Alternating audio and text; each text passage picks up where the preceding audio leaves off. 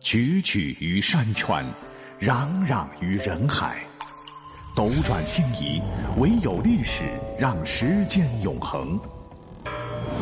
由喜马拉雅联合大历史独家推出探秘类节目《历史未解之谜全记录》，欢迎收听。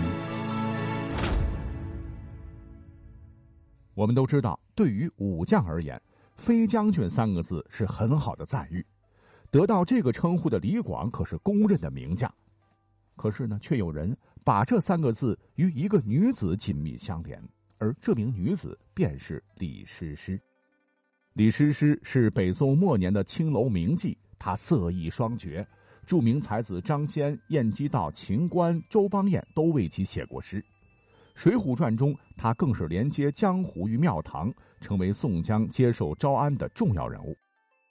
但她终究是一名女子啊，即便遍看颍川花，不似诗诗好，也不应该把“飞将军”三个字放到一个柔弱的女子身上。可奇怪的是，李师师又确实有这个美誉。那这位从未上过战场的女子，为何会被称为“飞将军”呢？古代文人萧湘波在《人尽余录注》中说，李师师当年非常崇拜一位祖先，谁呀？李广，而当时宋朝北部边疆也面临游牧民族的侵扰，这位女子希望像先辈一样上阵杀敌，保家卫国，于是就把王昌龄的“但使龙城飞将在，不教胡马度阴山”改成了“但使凤城飞将在，不教胡马度燕山”。而另一位古代文人张邦纪在《汴都平康记》中记载了另一种说法。这本书中说，宋徽宗与李师师交往后，就把安南国，也就是今天的越南进贡的美酒送给李师师。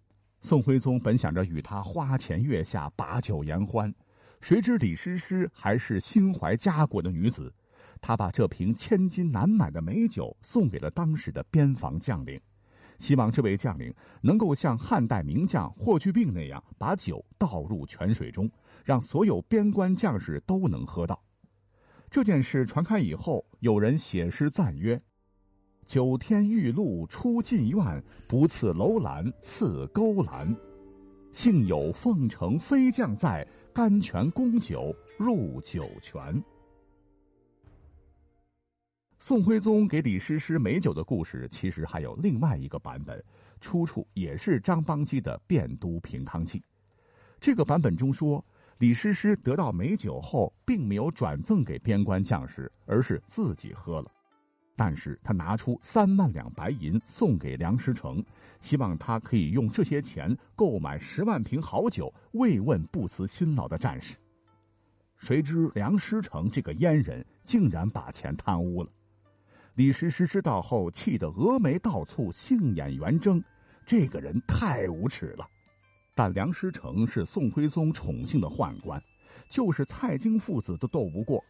李师师认为自己哪怕找皇帝评理，梁师成至多也就是被训斥一番，这样太便宜他了。最终，李师师决定为民除害，他花钱雇刺客刺杀梁师成。虽说没有刺杀成功，但这件事流传出来后，李师师以侠气名扬京师。而李师师的结局也为他的侠气加分。据说当年金军攻入汴京之后，点名要见李师师，毫无气节的张邦昌就带人四处寻找，最终在一处民宅中找到已经洗尽铅华的李师师。当时李师师看着破门而入的张邦昌，十分冷静。或许在汴京陷落的时候，他就下定决心了。他说：“我只是一个歌姬。”承蒙皇上厚爱，才有些名气。如今皇上蒙难，我一定会誓死追随。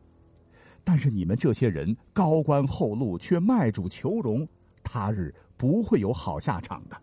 说完这些话后，李师师拔出头上的簪子，决然的刺向咽喉。但从没杀过人的李师师刺偏了，这一下并不致命。视死如归的李师师竟然又把金簪折断，然后吞下。通过吞金的方式达成自杀的目的。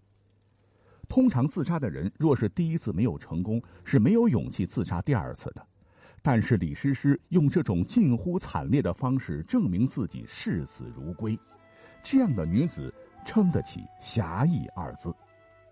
张邦基的《汴都平康记》中说：“李师师慷慨飞扬，有丈夫气，以侠名轻一时，号飞将军。”故而说卫青、李广是将军，他们在边境保家卫国是无可争议的英雄。